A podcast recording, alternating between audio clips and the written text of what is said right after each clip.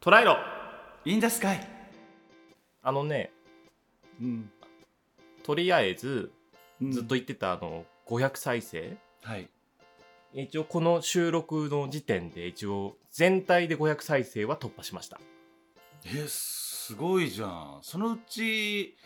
えっ、と天守虎が489再生とかってことではないですよねあの僕はリアルにいろんな媒体で配信してるんですけどはい全部で再生はしてるよ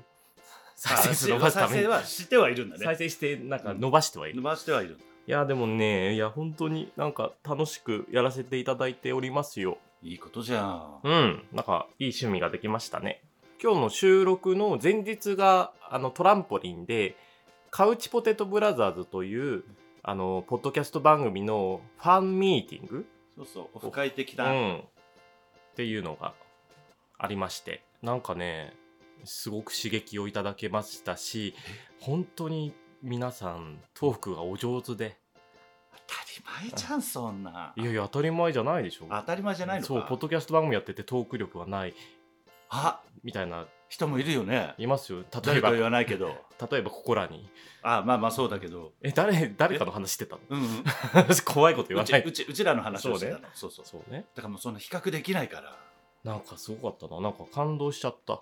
も僕はカポブラすごい好きで聞いててう、うん、なんかもしオフ会みたいなファンミーティングとかやるんだったらトランポリンでやってほしいなってちょっとぼんやり言ってたんですよ。うん、カポブラの一人のロイ君がトランポリンで箱車っていう撮影イベントとかもやってるので縁もあったので、通常さそういうイベントって、まあ、例えば2丁目の箱だったり、うんえっと、音楽ライブスペースを使うのが通例だけどまあここもライブスペースではあるけど、うバーでもあるうじゃん、ん、だけ結構斬新な試みだったんじゃないかなと思うんだけどそうだね、うんやっぱどっちかというとやっぱ芸の人たちがやるイベントは2丁目の方がいいんだろうなっていうのは僕も内心思ってるんですけどちょ,、うんこちょっと高円寺は隙間産業としてもう本当に隙間埋めていくよね隙間をどうにか隙間をと思って昨日無事にそれができあ、りがたいですねなんかね一昨日もよくこのラジオで名前出してる林玲奈さんが来ていただ、だいてまあまあまあまあ酔いどれて来てくれたんですけどうんやっぱねもうすごい好きを公言してる人が酔っ払った勢いで来れる店を作れたのはとても僕はなんかエモい日だったないいねエモいっていう表現がいいですねエモいって40代使っていいのか問題話す、うん今ちょっと言おうとしたけど、やめ たよいいよ自分がいいと思ったらいいんだよいいかな大丈夫かな、うん若ぶってるって思われないかなでも一文字変えるとキモいだよ一文字書いたらエロい じゃんおおこれあの打ち合わせしてませんからね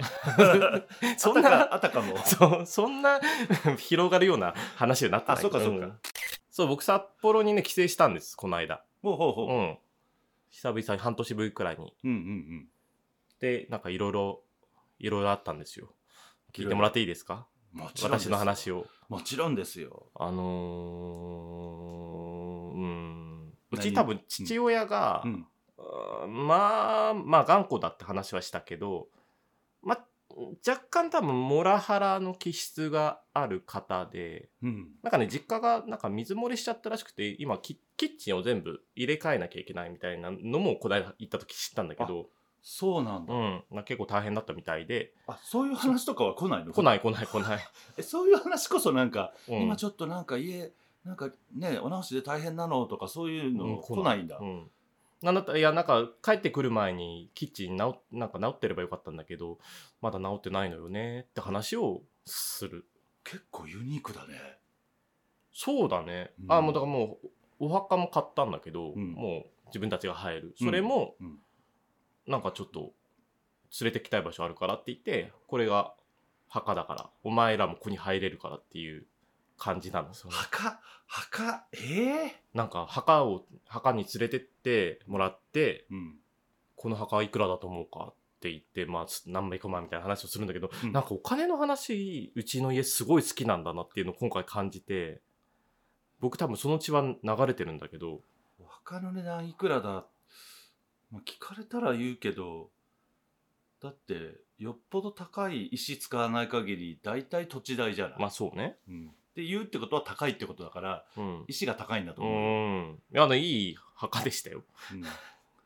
えそれはもう素晴らしいと思うけどそう実家の実家のキッチンが水漏れしてなんかもうちょっと全部入れ替えなきゃいけなくなってシステムキッチンにするはいはいはい話に今回なってたみたいで、うんでそれでなんかすごいいいキッチンになるうんから「あよかったね」って言ったんだけどその父親がどうやらその時にあの母親に「お前大した料理作んないんだからそんなキッチンもったいないな」的なこと言ったらしくてうわやっべえパワハラ上司じゃん典型的でしょお父様は料理は一切しないあいやするで自分の料理に自信を持ってらっしゃるあーちょっと面倒なタイプですねあのねあのでもお母さんもけ結局そんなに料理が別に下手なわけじゃないんでしょまあ美味しいよ、うんだから学生時代はやっぱそんなに反応しないけどこん今帰るために本当美味しいお母さんのご飯とは言ってるそのそういう父親がいるから恩着せがましくあーまあ年齢を重ねたっていうのもあるしねお互い、でこっちもなんかねやっぱ、まあ、一応ね年も重ねてちょっと父親と戦いたいなっていうところがあるのでおなんかその話聞いた後に、うん家族で食卓囲んで料理しながら「いやーやっぱご飯をやっぱご飯美味しいね」うんって言ってなんか なんかよくわかんないけど変なテンションで「いや俺いろんな女の料理食べてきたけどお母さんのご飯やっぱ美味しいわ」って言って なんかなたんかだ演技してんなでも事実じゃない一応女性の料理は食べたことあるよ まあまあそうだね、うんあの林玲奈阿ビ子めぐみくらいしか思いつかない けど二人じゃねえか、 うんそして2人とも料理めっちゃうまいしねそうねそうそうね、なのでちょっとあの一応母親の肩をうん、持ちたいみたいなのがあり、やっぱ優劣をつけたいんじゃないお父様は、ま上下関係をこうはっきりさせるあでもそういうそう本いう当にそうだと傾向が思ううん、だから本当古いうんあの、日本の由々しき悪い、いところが 残ってて、まあ、やっぱ若い頃はそれは許せないところもあったんだけど、いやうんでもこれ母親がね僕はすごく明るい人なのでうんなんかそういう節がずっとあったので割と若いもう別れちゃえば別に応援するよっていうのはもう二十歳くらいから言ってたんだけど、うん、母親はねいつもそういう話になる時に「でもあの人ねお金はあるのよね」っていうの割り切り方がさでもだすごいよね、この感覚だから僕多分母親の血すごい引き継いでるのよねうん、そうじゃない多う分ん俺本当にそれあのこの人お金あるしなって自分の中で住む時が結構あるからそれ聞くとお母様の方も朗らかっていうだけじゃないよねあでもすごい面白い人ですよ面白い人まあそうお金があるって言ってるだけでまあそれ以外もあるんだろうけどそれを前面にして言えるっていうのはやっぱすごいよね、うんあのなんだろうパワーがあるというかパワーはあるねあるよね俺やっぱ母親とねしか趣味が被るのが多くて、うんうち父親が家で朝からクラシックを聴く人で母親は、えっと中島みゆき松山千春小倉慶とかを聴く家だったの僕は完全に母親の方の趣味を引き継いだ感じになっていて、うんで今回あの中島みゆきがあの NHK の「ソングスうでん特集されてるから一緒に見ないって言ってそれ一緒に見てやっぱ中島みゆきいいねって話とアルバムが出たねって話をしてうんなんか僕の部屋ってあの東京出てきてから全くそのままにしてもらってるのいいご実家じゃんこの話でお客さんにしたらエモいって言われたのえっと僕実家、うん僕の部屋ありませんどころかもうサイドボードと、えっと、フランス人形となんか布う団ん置き部屋になってます、はあだから私は実家には帰れませんそうだからなんか珍しいんだね多う分、んまあちゃんちゃんとしてるっていうかまあ帰るのが嫌なんじゃないいつでも帰ってきやすいようあそうにってことなんじゃないなんかね、そうなの。そう。いつでも帰ってきていいからねとはずーっと東京来てからは言われてる。うん、うん。だからこんなにすくすくとお育ちになったんじゃないのわがままにね愛のままにわがままに僕は君だけを傷つけないあよかったこんなうちでいいですかいいんじゃないです かあそうですで中島みゆきの話になったから、うんちょっとあの中島みゆきさん先アルバムを出されてはいそうそれを買ってきてこれよかったら聴こうよって言ってあらやだみたいな感じでいい流してるのに今で、うんあいい歌だねって言ったら、うんあの最後あたりに平気であの CD 止めてテレビをつける父親なんですけどうちは。おでもで最近そういうのって昔すごいムカついてたんだけど最近はなんか出ましたみたいな感じ気持ち的にいや期待裏裏切らないなと思って この人は。で母親と僕はもうちょっとアイコンタクトしてあやっぱ止めたねみたいな感じなの。それはだから父親は変わってなくて子供が大人になったってことだよ、なのかなでも、うん本当に母親と一緒でうん、専門とかも全部お金出してもらってるからそこは基本的には苦労せずに学生時代を過ごせた恩義はあるからまあうんこんくらい我慢しできるわなっていうのには気持ちが慣れたかな。おうお、ん、まっとうまっとうじゃんあとね多分寂しいんだと思うよ。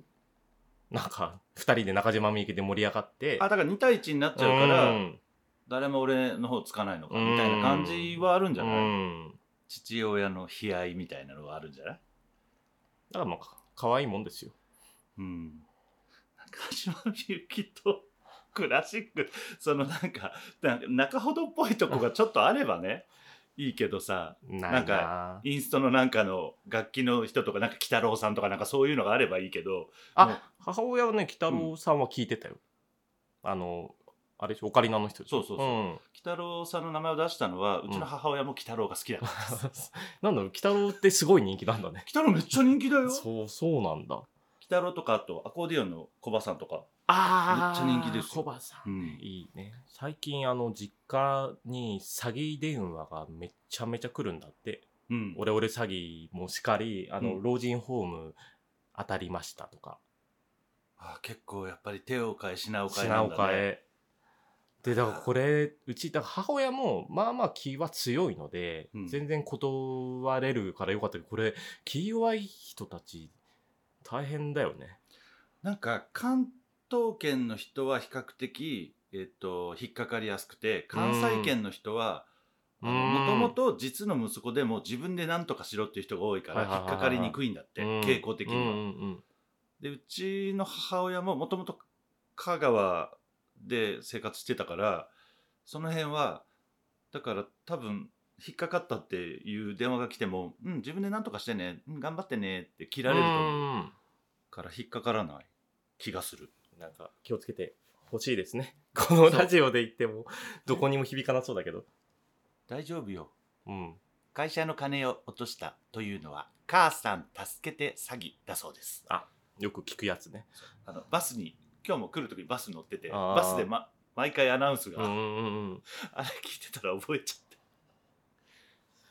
警察に電話しましょう110番しましょう母さん助けて詐欺ですその声で何か言ってほしい古代ローマの神ヤヌスは物事を内と外から同時に見ることができたというな家主ここので鏡は私はわかるけどリスナーさんほぼ知らないと思う えあの大英テレビの超有名なやつですようん。4だってリアルタイムじゃないよ。俺も。うんえっと、40歳オーバーでないとわかんない45 5オーバーじゃない 5, 5かうん。 杉浦美幸さん懐かしい。懐かしいその声で、その声で10秒私、ミインザスカイは彼氏を募集しています。どうぞ。私ミエインザスカイは彼氏を募集していますよろしくお願いします。はい。いい感じで、ここで切ります。小梅太 夫か畜生みたいになっちゃったでは、今回もお便りが届きました。ありがとうございます。ありがとうございます嬉しいですね。ねえ本当にこんなにいろんな人に聞かれてるってことだよねで勝手に妄想してる聞いてくれるだけで嬉しいのに、うんお便り送ってくれんだよやばくない、ねやばいよねエモくない、あうんえエモいよ ねいやとってもエモいんだけど心配なのはそのちゃんと返せてるかどうかってそのなんだろうこっちが勝手に言ってて満足しちゃってるだけかもしれないからちょっと怖いよねまあそれはいいのか、垂あれ流しのでそれはもうリスナーさんに頑張ってもらいましょうお おすごい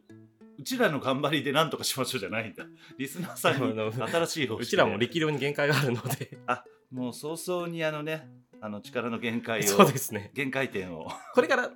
頑張ってっけどまだうん今の力量は毎回自己ベスト叩き出せるようにって昔は思ってたんだけど疲れちゃうから疲れない程度にっていうのをつけましょう40代っぽくていい ねそう いやだって40代のラジオじゃん、ではあの、はいお便りが2通届いてますいつもあはいありがとうございますありがとうございますまずはヒロさん。はい。ありがとうございます。こちらね、ミエインザスカイへの悩み相談にチェック入れてくれているので、はいみえこれはミエさんに答えていただきましょう。はいえー、ビッキビキに聞こえるかもしれませんが、自分が言われて嫌なことがなさすぎるせいで、自分がこれ言われたら嫌だから言うのやめようみたいな思考回路が働きにくく、面白いか面白くないと思うかの基準でしか考えられないのと、一部の人を除いて人に嫌われることがどうでもよすぎるせいで、かっこそれだけじゃないだろうけど、発言が不謹慎すぎたり、えー毒舌通り越したりして嫌われがちです。かっこ主にネットで。これは放置でいいのかそれとも自分のためにも誰かのためにも本気で改善した方がいいのでしょうかご感想もいただいてます。いつも寝る前か朝に聞いてます。面白いし孤独感が紛らわされる。とのことでありがとうございます。ありがとうございますでは、これ悩み相談という体だけれどもこれは何て言うんだろう悩みじゃない気がするんですよねそうなの多分ね本気で改善した方がいいのでしょうかって思うってことはそこまで深刻じゃないかもしれないよ。うーん。えー嫌なことないの本当に私無限にあるよ。あるよね。うん、嫌われがちです。主にネットでって書いているので、実はそのそうだね結 SNS 社会でってことだよね。うん、でも SNS 社会で嫌われてそれをうん、気にしそれを気にしないで入れるっていうのはすごく強いことだと思うのでえ放置でいいんじゃねえの あそれだと回答になんないかそうそうそう、うん、 えっと放置とかっていうよりも僕はあもう冒頭に「ビッキビキ」って書いてくれてるよねうん、もうビッキビキが何かをもうちょっと補足するともうこういうなんかあああれ言っちゃったのまずくないかとか嫌われちゃったかもっていうのをもう通り越すとビッキビキなんですようん、だから嫌われ嫌われてでもやりたいことやっちゃえばいいんだよ うん、犯罪はしないでねそううんうんうんそう 別にそれを進めてるわけじゃなくて、でもあの誹謗中傷とかをはいはいはいすそういう人に嫌われることが怖くないとここれを言ったら嫌われるっていうのがわからないっていうことでもあると思うから羨ましいけどねあの気にしないで入れるのはうん、ちょっと気になったのは、えっと、基準が面白いか面白くないかうんうんと思うかの基準でしか考えられないっうんうんて書いてあるので、じゃあそうすると面白くないけど超重要なことだったり面白いけど全然不要なことだったりもあるわけじゃない。うんうんだからそこを間違えると多分周りの人からはちょっとなんだろう変な目で見られたりする可能性があるからだからそこだけ間違わない方がいいかな。うんうん面白いか面白くないってこれ自分の主観じゃないそうで他人の主観の面白くいいか面白くないがうずれすぎてるとん、自分が面白いと思ってやったことが他人にとっては不快でしかないって可能性はあるから十分あるの。そうそれだけちょっとすり寄せておいた方がうん、面白いからいじってやるって言って向こうがただただ不快だったらそれが要はまあ世間でそうだいうねいじめみたいなものじゃないでうすか。んこれ一言で決めるとすると、うん、えっと、周りの人が面白いと思ってることにちょっと関心を持ってみるといいと思う。おういいね、はい、シンプルに、うんうん、自分がどうとかいう、うんうんそしたら、まあ、それで答えが出るとうん思うので、うんちょっとそうやっていったら良いのでは。そうだねうん、あの人に嫌われることはどうでもよすぎる一部の人を除いてなのでその一部の人はいるわけじゃない。いるんだ本ね当。あの嫌われたくない人は、うんだからそういう人たちとの関係性をきちんとうん、築いていければ人生は充実するのではないでしょうか。そうだそうですね、うん。あともう一個だけちょっと言いたいことがあって、はい、このラジオはね、昼に聞いてもいいのよ。 そこなんだ。えっとね、いいタイミングとしては、昼、仕事してて、昼、うん休憩でうっかりちょっと5分だけ寝ちゃってその寝起きで起きた瞬間に聞くと目覚めますようん目覚めるかもしくはもっと眠くなる かまあ両方ありますけど、えーっと昼もおすすめですいつでも聞いてね。はい聞いて というわけでヒロさん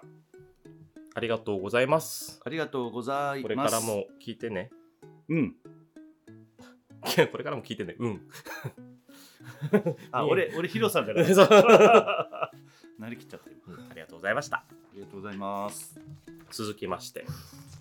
続きましてのすけですよあえーラジオネーム腹ペコ D さん、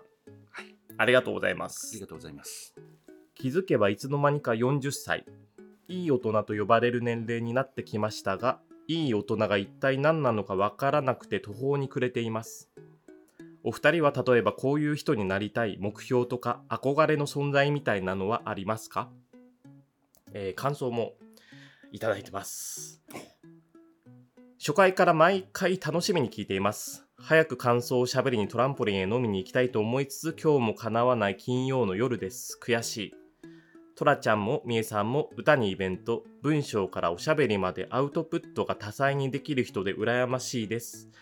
引きこもりがちな生活に潤いと楽しみを与えてくれて本当にありがとう感謝です急に暑くなったり雨で冷えたり体調を崩しやすい季節ですがお二人もどうぞご自愛くださいこれからの配信も楽しみにしておりますありがたいこれ絶対桜の人に書いてもらってるでしょありこんがたない綺麗な文章いやもう本当にお便り来たのこれ私あの、えーラジオネームでどなたかあわはかったんだよね察してるんですけど本当ありがとうございますいつもお世話になってます ええちょっと俺だけハブンチョじゃんハブンチョって何い えハブられてるやわかるけど あおじさん公文あ はいあもうザおじさん公文で生きております三重田さんでさすさすがですえっ、となんだっ けえっいやとはいあのあ悩み相談じゃないんだねこれはうね、んこういう人になりたいとか憧れの存在みたいなのがあるかえっ、とね多分ね20代の頃はうんもう忘れちゃったけど多分あったと思うなんかこういう風になったらいいできたらいいなとかうんうんうんはあったうんうんうんけど今はないんですよ例えば〇〇さんが目標ですとか憧れですとか、うんこういう人になりたい強くなりたいうとか、んまあ、いろいろあると思うんですけどなんか、ね、それをやっちゃうと自分はね疲れちゃうんですよその人と自分のその差を感じるとあーなんか目標にしたどり着けないみたいなこともうそれも含うめてーん比較比較するじゃん必ずうんうんうん、だから僕はもう極力比較をしないそれはじゃあ20代の頃はそういうのしてってしてた疲れちゃったから疲れちゃったああそうなんだ ねそして今自堕落な人間になっているかもしれないがそれでも突き進んでいる強くいったねと思いたい突き進んでるよ、本当うんうにん、こんなラジオをね始めてねだってもうすごいじゃん歌にイベント文章からおしゃべりまでってそんな何でもできる人みたいな書きそん方なだ人け間じゃど、ないのえっに、と、ね何にもできてないと僕は思ってますけどえっと服部さんは分からないけどなんいや大成してるかなまあ写真はねあの自信は持ってますが唯一無二の存在だよみんなあみんなみんなその一人一人がねだから憧れの存在あんま憧れない今服部さんはやっぱり40代のいい大人っていうねいわゆる年齢になってそう僕多分ねほぼ同世代なんだよね、 41歳なんでああ腹ペコ D さんと、うだから具体的に今そういうなんかなりたいこういう人になりたいとかこういうのがいいとか憧れの存在みたいのはあったりするの僕ねはっきり2人いるんですよ、えー、そんな恥ずかしい、うん、ミーインザスカイでは絶対にない絶対好きだけどねあ絶対はい 二人いるの僕はねあの母親と林玲奈ですおおこういう人になりたいなっていいつも思うなその2人かなー、そうなんだ,、うだかんらその辺がやっぱりユニークだよね父親じゃなくて母親なんだねあの、まあ近近さもあるんだろうけど考え方のあの気難しい父親と長く添い遂げてる母親っていうのにすごい昔から尊敬心は持っていたのでおー母親はあの結婚してから割ともうずっと専業主婦だったんだけどうん、一回だから郵便局で働き出して結婚した後にってこと結婚したらもう僕が中学くらいの時にああ、うんそうなんだでそれもなんか資格とかも取ったみたいだし、うんその後も介護ヘルパーみたいなのもやってたし、ん、なんかねとになんかう動きたい人うんなんだよね、それはねすごく見習うところが多くてあなたも動いてますよあだから見習ってるあとねうちの母親の文章がすごく素敵でほううんよくメールをね僕ちょっとツイッターに勝手にさらしてるんですけどいいの勝手にさらしていやわかんないですけど いいのと言われたらダメですよ、 まあまあ家族だから、うん、なんかね本当ステなんか返し方が僕は全然追いつかないなと思うくらいなんかさちょっと家帰りたいんだけどいい行っても大丈夫みたいなのを来るとうんえ「あなたの家でしょ?」とか来るタイプまあ気の利いた返しをする人なのでそこは人間力が高いから、いいじゃん、うんそうう、いうん勉強する材料が近く身て近にあったねねうん、そうなれたらいいんだけどねなってると思いますよありがとうございます。母親と、まあ、よく 名前出しまくってる林玲奈さんですかね。まあそうですね玲奈さんわかるでしょうわかるよーん、大げさに言うと、僕がこの人生でこの人と会えたのが多分、一番の宝物みたいな人です。だってちょっと林玲奈さんを説明すると服部淳がゲイであるにもかかわらず結婚をしたいと思ったというそんな面白い話あるそんな人と出会えなくない出会えないしあのね出会ってはいるかもしれないけど気づかないんですよ大体、うん。そう気づけたっていうのはすごく財産なんじゃないかな綺麗にまとめたね。たたまにはねあのレイナさんの魅力を伝えるのはちょっと長くなるのでこの間酔っ払ったレイナさんに勢いでラジオ出てくださいって言ったら OK もらったんでおおその時に伝えようかなと思いますもうそんなことになってたんだ楽しみですねめっちゃ楽しみだよいやーちょっと私のあ僕でも多分レイナさん来てもテンションは変わんないからあのすごい喜んでる感じとかは出ないと思うよでもそれはラジオだからそのいつもと違った感じを出していこうえー、無理はしたくない だから無理はしな くていいあ俺が引き出せばいいのかそれですお願いしますちょっとそこでしか話せない話もしてみたい、そうだねうんあと、えっ、と、なんか、この話するとちょっといろいろあるんで、名前だけ出すけど、もう一人憧れてるのは、カリガリの桜井青さんです。以上、キー腹ペコ D さんありがとうございました。ありがとうごございましからたも聞いてね。では、エンディングになりますが、あの、ちょっと珍しくお知らせがございまして、はいえーこの配信の週の土曜日5月6日に、えー、高円寺トランポリン僕がやってるお店でミエンザスカイさんが働いてくれることになりました、生見えインザスカイそう生トラスカ営業をやれますこの件に関してちょっと言いたいことがあってはいえっ、とこのラジオを聞いてうんトランポリンに飲みに来てくれた人がいるでしょいたのそうそあの人とうん、俺先週日曜日、うん、ちょっと北海道から遊びに来てる子とご飯新宿で食べたんだけど、ううその待ち合わせの時にすれ違ったんえですよ、ー、でそこで「あまたじゃあちょっと個別に連連絡するわ」って言って、うんそう LINE の残ってたから、うんうんうん LINE で連絡しました。ってこありがとたがいあったのよい。やーもうこれ一番大事なことだったのに、そさうっねき本編で言い逃しちゃったわ。僕もそういえばそのラジオを聞いてきましたって人が初めていたんですよって話を今の話まで一切してなか ったねうちら大事なところ全然言えてないすげえこのクオリティすがすがしいそう目標にしてたのにねもともとミエインダスカイさんを知っててそうそうそうそうね元の名前で 「アキラがいつの間にかミエインダスカイなんだね」みたいな話をしながら、あそれあのよくあり ますけどまた最近そういうことがねそうねあの増えましたねえー、そうあじゃあ来てくれたらいいねえー、ちょっとドキドキですあはえっと5月6日のえー、ミエさん何時から入るっけ何時からだっけ9時半とかじゃないうんじゃあ9時、まあ、9時過ぎからミエインダスカイはいますのではいあのーなんかそれなりのおしゃべりしましょ